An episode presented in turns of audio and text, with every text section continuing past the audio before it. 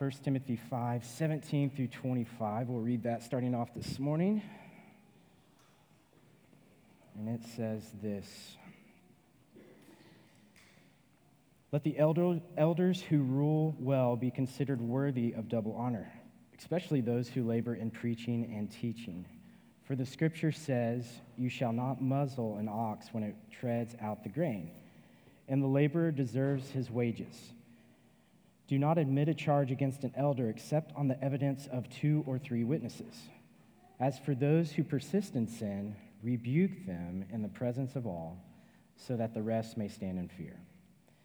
In the presence of God and of Christ Jesus and of the elect angels, I charge you to keep these rules without prejudging doing nothing from partiality. Do not be hasty in the laying on of hands, nor take part in the sins of others. Keep yourself pure. No longer drink only water, but use a little wine for the sake of your stomach and your frequent ailments. The sins of some men are conspicuous, going before them to judgment, but the sins of others appear later. So also good works are conspicuous, and even those that are not can cannot remain hidden. Let's pray. God, I thank you for this morning. I thank you for the way that you ministered to my heart. Father, for the way that when we walk in here, you calm us. I pray that you would. God, just the reminder of the people leading us in worship, how two of those people led me in high school and college, and one of them married one of my brother's best friends. It's uh, pretty amazing the testimonies that come through this church and the way that you continue to protect your church and grow it and remind us often of your faithfulness. And so I pray that you would continue to work. I pray that you would reveal to us the depths of your word here this morning, that we would be able to worship, that this would be invigorating to us because your spirit is at work. God, that you would remind us of truth. We pray this in Jesus' name. Amen. Well, with that text in mind, I, I want to ask a rhetorical question. I got to teach last week as well, but have you ever read the headline that uh, maybe of a church that you went to or one that you're associated with through friends, and it's just a terrible headline? The pastor morally failed, or uh, someone in their leadership embezzled money. Uh, we've read the headlines of a Christian camp that abused its campers, or so on and so on. Um, and so I just want to ask that question Has that ever came up in your mind where you, you read that and you say, How does that happen? How did it get to that point? And so that's been kind of where I've been at as I've read through this. If you start off in chapter 1 of 1 Timothy, it's kind of asking the question how do we get here? How, how did we get to the point that Paul is having to address what he's having to address? address? And so I want to get back to that question after we read through our text today or, or talk through it.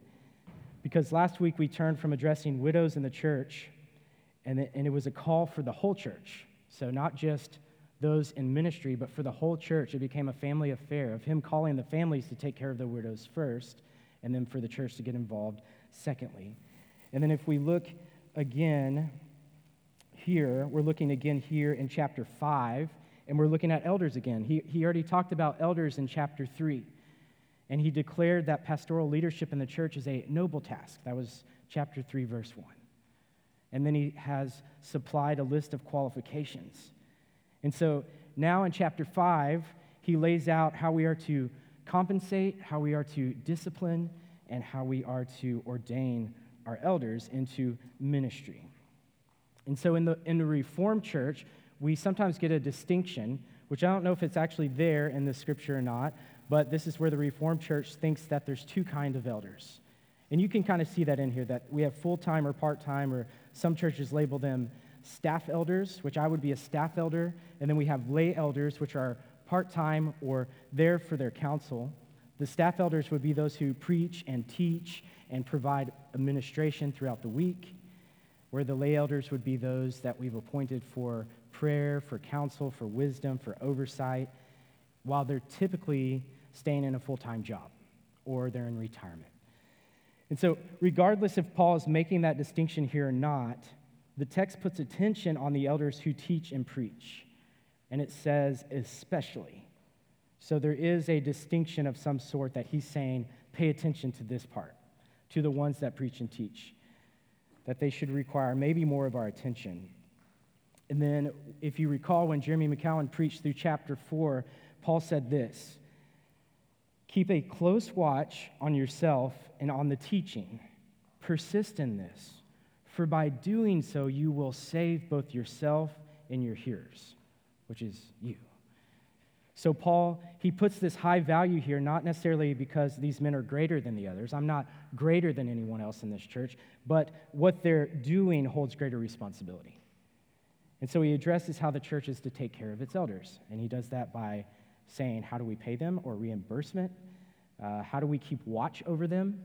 How do we discipline them? And how do we appoint them to this position? How do we get to that point to say, okay, you're ready, or this is a qualified candidate?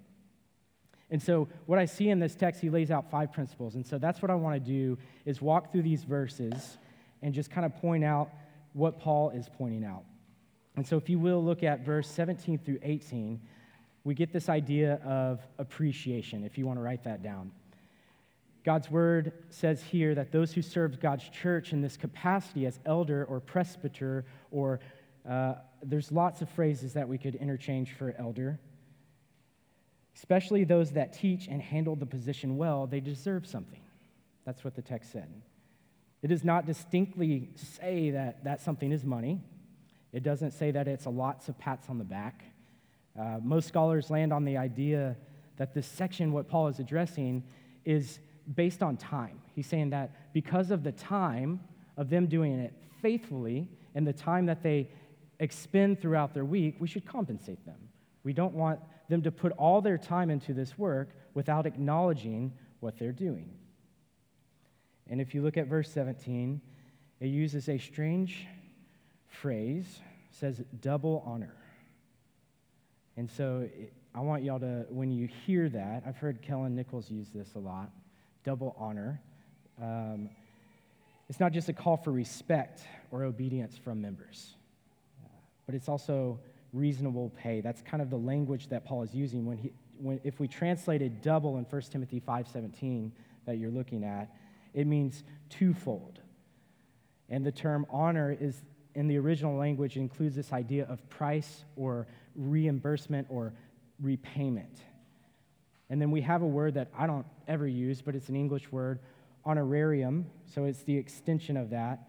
And that definition is the payment made to a person for his or her services in a volunteer capacity or services for which fees are not traditionally required. So it's saying that I'm volunteering as an elder, and out of uh, respect, y'all pay me, which is what you do. So we're paying them out of honor or goodwill. And so Paul felt that dutiful and diligent shepherds of God's church ought to be honored in two ways in proper esteem or care and fair compensation. It's kind of what the text is leading us to there. And then he, to prove his point, he says he uses two different scriptures. And so the first one that he recalls is out of Deuteronomy 25:4, and in your text it says, "You shall not muzzle an ox when it is treading out the grain." And so the, the point of that, that's kind of weird analogy, but the point of that is saying that if, if the Lord is concerned for this animal that is plowing the earth, then how much more is he concerned for the workers of the gospel? That's kind of the analogy he's using there. Uh, my wife said, Let the oxen eat as he is working the field. Let him be refreshed and provided for through his work, as we were talking through that. Of just as, as the oxen is working, he's being refreshed through his ministry. And then Paul also uses this same oxen analogy in 1 Corinthians 9 11. And he, he talks through how this applies to elders, and he says this If we have sown spiritual things among you, is it too much if we reap material things from you? And then the second scripture he uses in our text today in 1 Timothy 5:18, he quotes Jesus out of Luke 10:7 saying, "The laborer deserves his wages."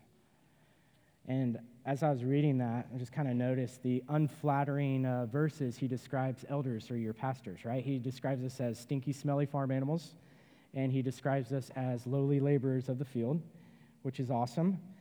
But I don't think he's trying to downplay the position. He's, he's putting into play this, this uh, visual to us that is hard labor. It is hard work. That we're engaging in something that takes blood, sweat, and tears and time. And if it's managed with intentional care, then this deserves affirmation and proper compensation. That's the point that Paul is trying to make to Timothy as he's taking care of his church.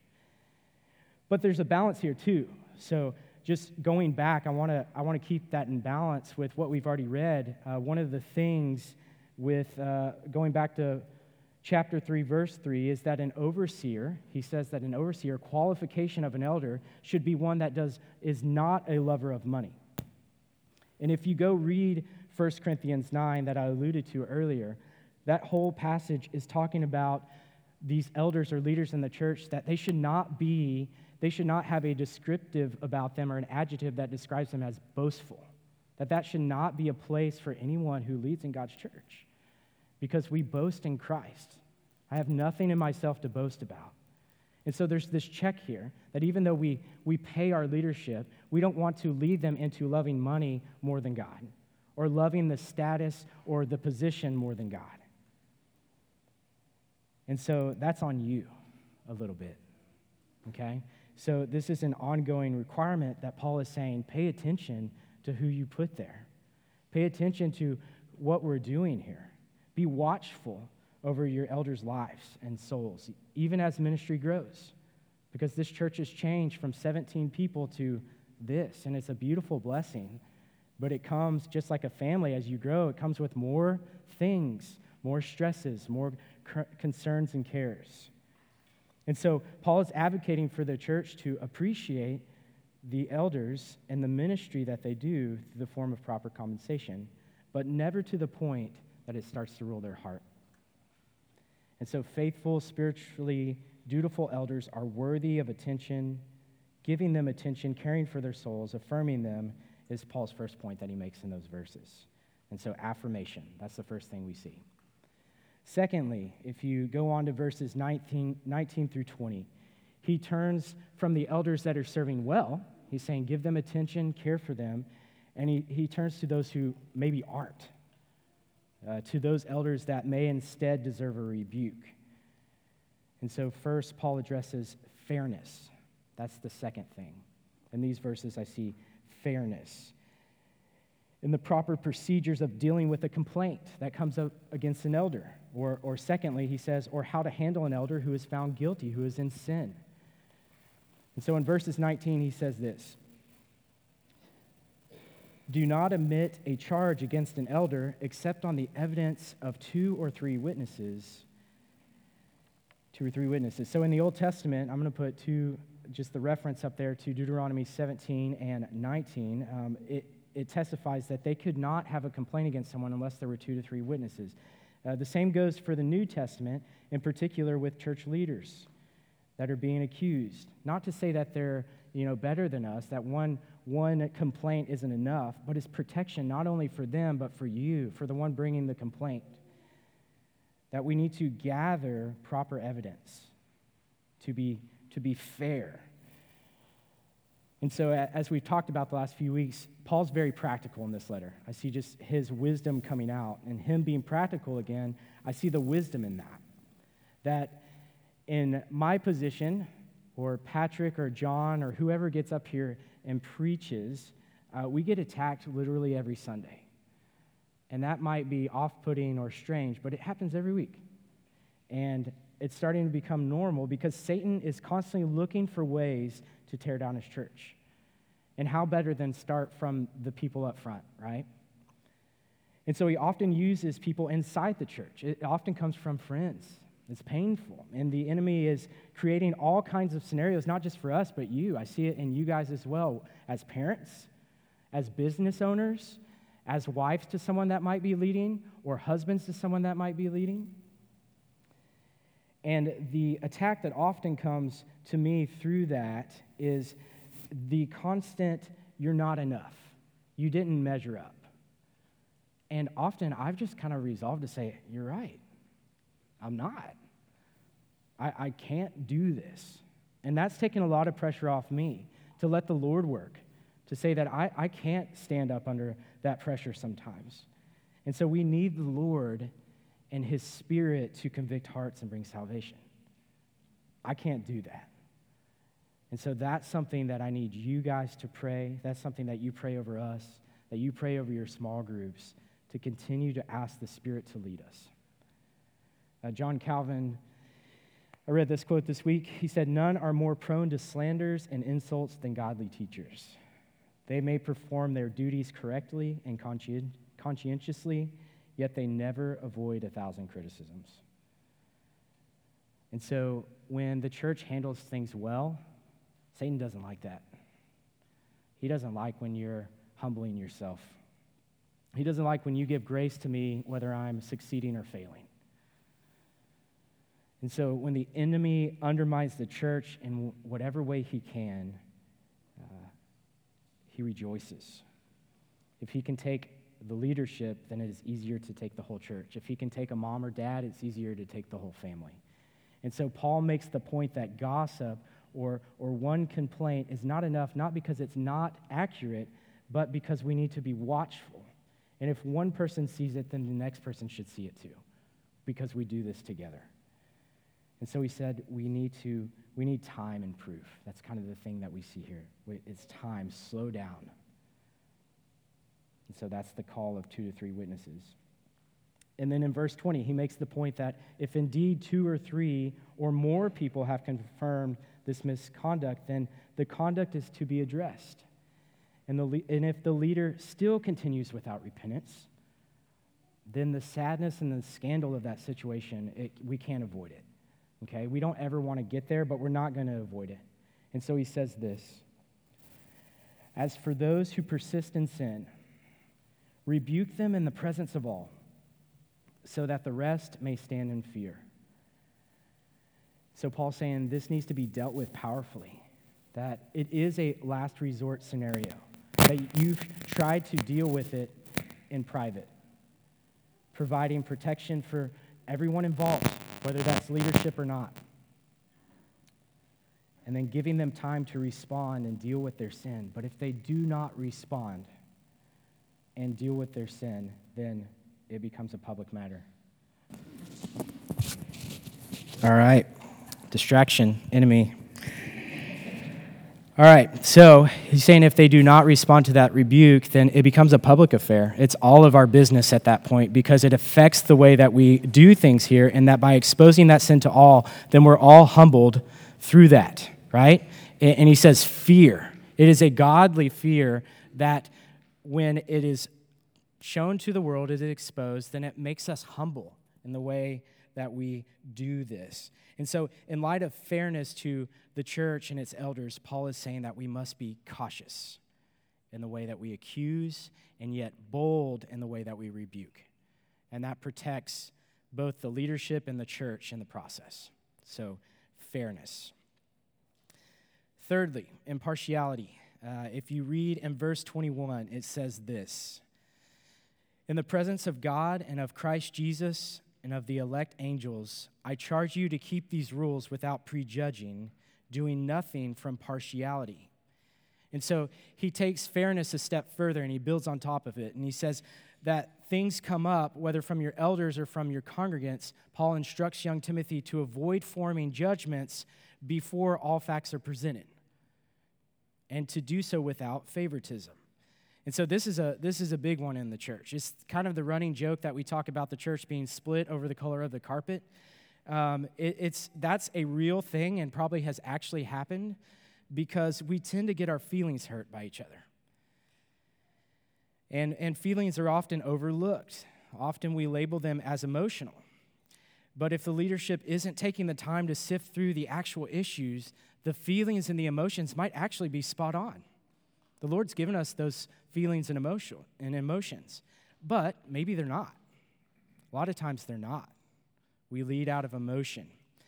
And so he says showing favoritism is such a concern, or Paul is he, he, he's stating this here, that he finds it proper to halt in this text, and he does something that I think is interesting. He reminds Timothy who he is, as if he doesn't know who's writing this letter already. And it's one of his good friends, and he says, I'm Paul I'm an apostle appointed by God. And he says, In the presence of God, who is our creator, who according to Romans 2:11, he shows no partiality. He says in the presence of Christ Jesus, who is the one who will judge all of creation one day. And if that's not enough, he says, I'm Paul, and I'm in the presence of the elect angels, those who have stood faithful when the others have fallen from glory. And so Paul does this to prove a point that this is a big deal. He's, he's reminding Timothy to not forget how God has established them. He says, I charge you to keep the principles surrounding your elders and the church and their character and their care of the church outlined in what I just said in 17 through 20. And he reflects back to chapter 3. And he says, As you hear accusation and provide rebuke, do in all fairness. Do that in all fairness, with no bend towards sins or injustice.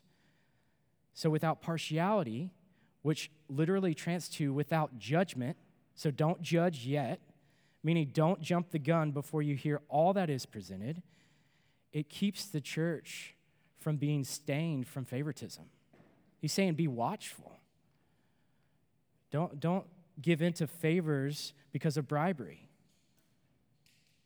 Don't, don't give in because of judging in favor of friends or family or those that are closer to you. That's nepotism. And then the list goes on. He says, avoid partiality. Take on the character of God and how you handle the church's aches and pains. And then we'll move on to verses 22 through 23. And the word that I see here is caution. As you choose elders among you, be cautious.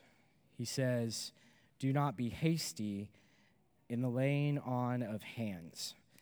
Uh, that, that phrasing to us, if you weren't in the church, that sounds like they're being arrested or getting in a fight or something. But in, in Scripture, the laying on of hands typically means praying over someone to ordain them into a ministry. And so that's kind of the, unsure if that's what he's saying, but context clues with how Paul writes in other areas, that's kind of what he's saying. So as you go through this process, laying hands on elders and ordaining them into ministry, um, it becomes a thing for the church. He says in verse 20, Paul addresses having to rebuke an elder publicly. He says here, the best way to avoid that, to getting to the point of laying hands on someone, ordaining them into the ministry, and then having to pull them off to the side or put them before the church and say they failed. He's saying to avoid that, he's saying be watchful over them. So before you ever get to the point of putting them before a group of people and leading them, care for their soul. Be watchful, be intentional in how you give them responsibility beforehand. He's saying, be wise and methodical, and be slow to bring on an elder. And so Paul continues on by saying, Do not partake in the sins of others, keep yourself pure. And so, again, a big way to avoid heartache in the church with your leaders and avoid taking on their sinful ways is by having time in ministry with someone to see what surfaces, to see over time what sins come up, what joys come up, how the Lord has gifted them and their strengths and where their weaknesses lie, so that you can steward that well.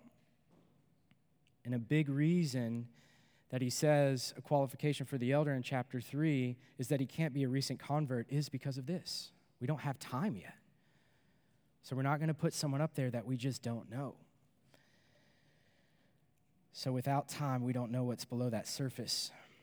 And so, him being practical again, he's saying in a big way to ensure we don't get to the sad, embarrassing place of having to publicly call out our leaders, is to safely walk through this process to see if they can actually stand up under the call. And so, it's a vetting process. He's kind of putting some parameters in place to say, slow down, to be watchful. And then 23, this is uh, an awesome one. Uh, I won't spend too much time on verse 23 because honestly, there's not a lot I can provide. The commentaries are awesome. Go read them. Actually, I'd recommend not. It's not probably worth time.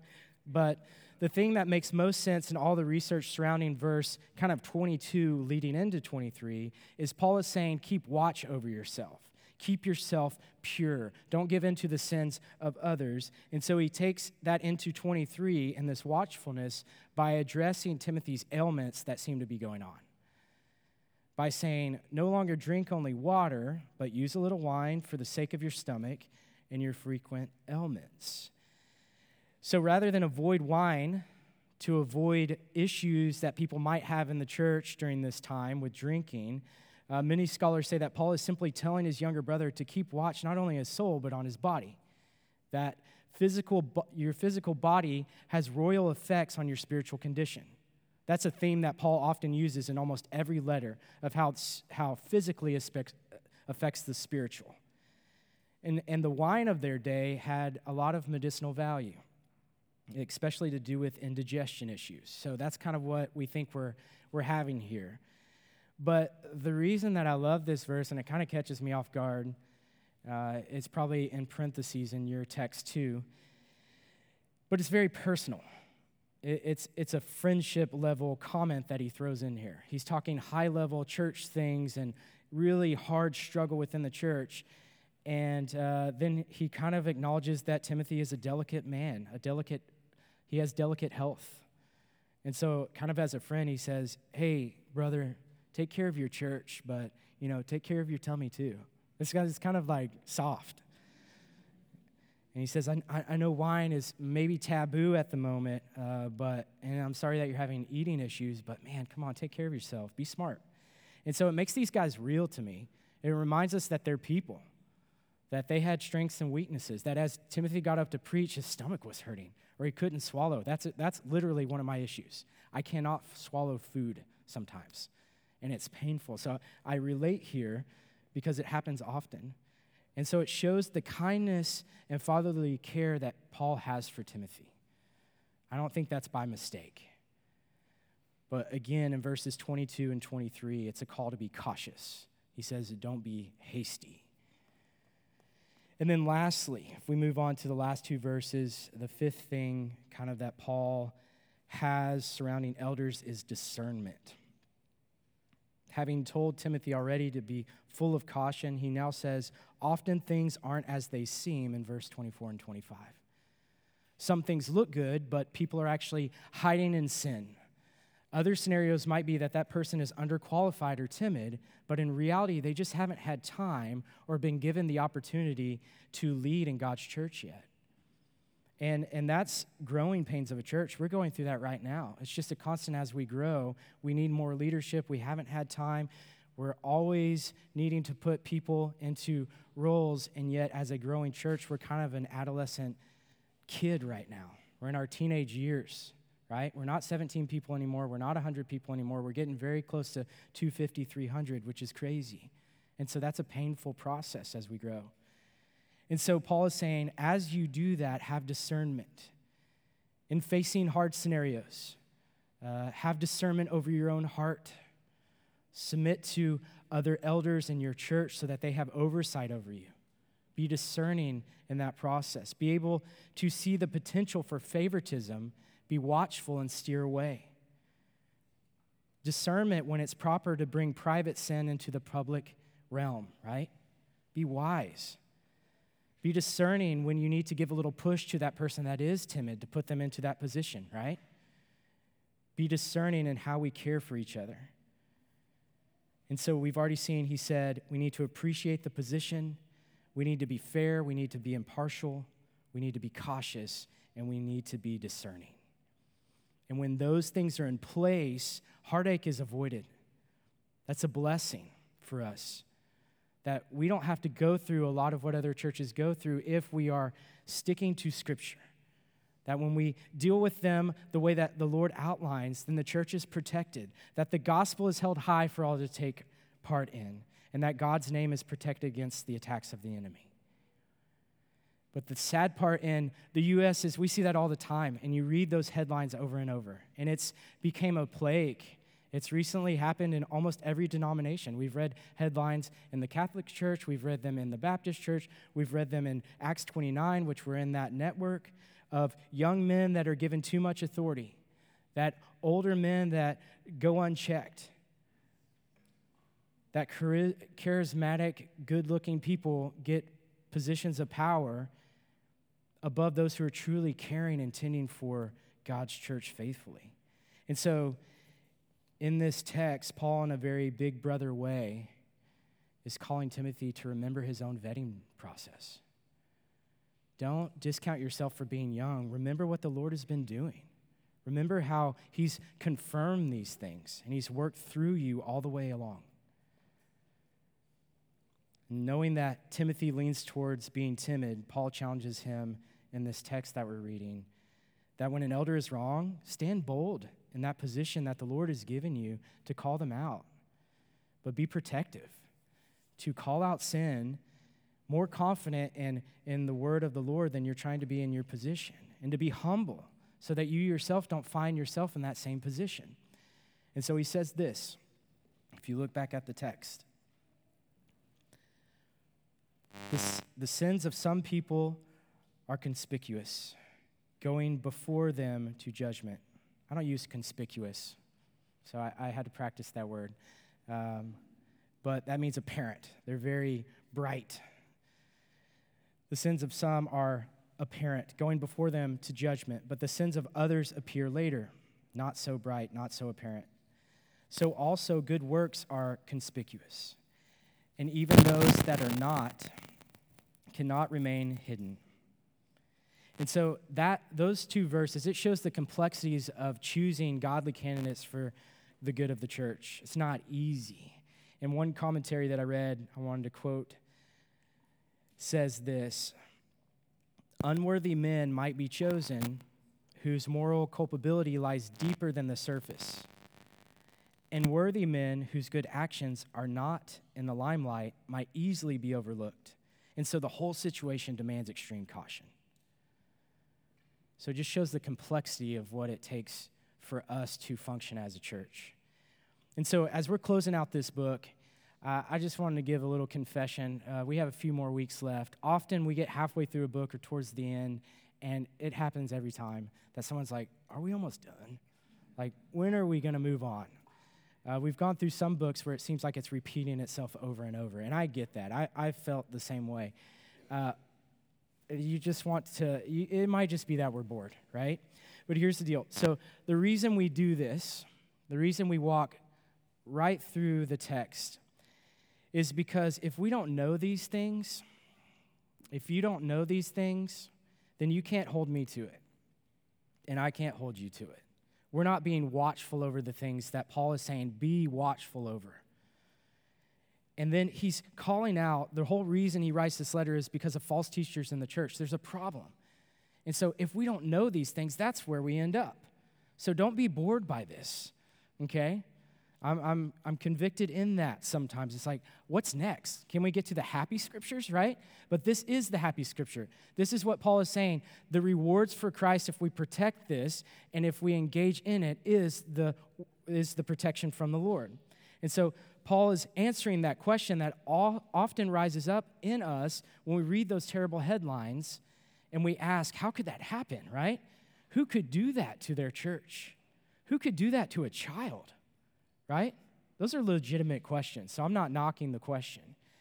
I've said that myself, and I have to ask the questions too as we as we go through that, but we're not above that.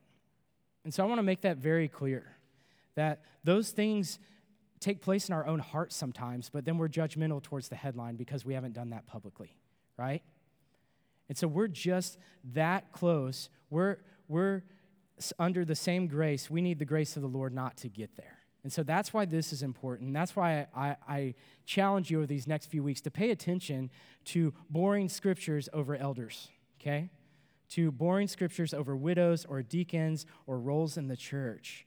Because the moment we stop clinging to God's word, we start trading in deep spiritual truths for casual Sundays. And we're just hanging out. And you'd probably be better doing that somewhere else, to be very honest. You'd have more fun to be very honest. And so you need me to teach truth, and you need me to live by it. And we make decisions together based on the good of this church and for God's glory. And we need each other to be praying constantly over what's happening here. on Sundays or small groups in our families, at school, at work, at homeschool, co ops, all the things that we partake in, to stay faithful as families and leadership to what God has called us to in the gospel. And so, even when we move on from 1 Timothy, which we will very, very soon, uh, we're not going to move on from this text. And so, I'm going to pray that God would continue to use your elders and your small group leaders and mom and dad to hammer this text for the next 50 years because we need it. We need the truth of what God is calling us into and protecting us from.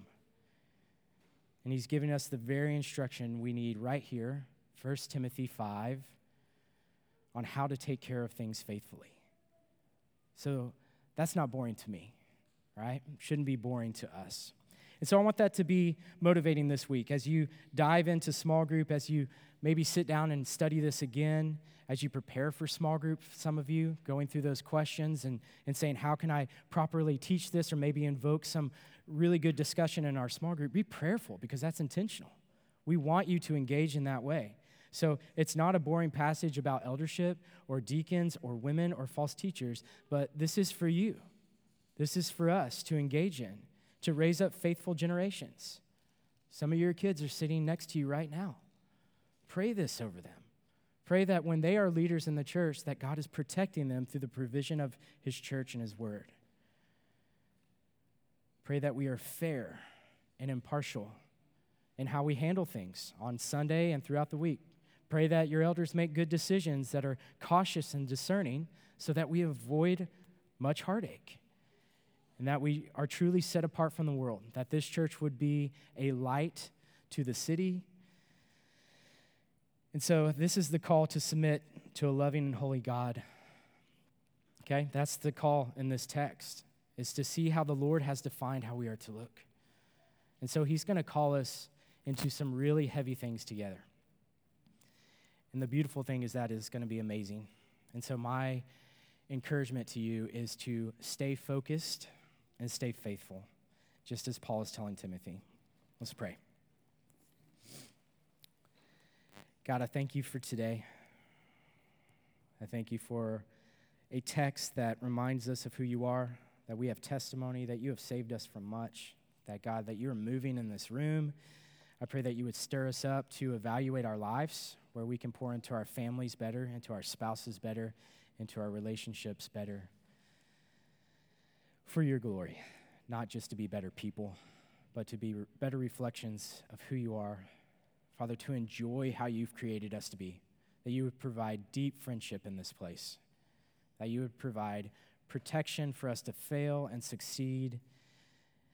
Father, encouragement through your saints, that we would mourn together, that we would rejoice together. And I pray that we would do that now through worship, through prayer, through communion, taking part in the elements, reminding that Christ came for us sinners who have no part in this relationship with you, and yet you bridge the gap through Christ.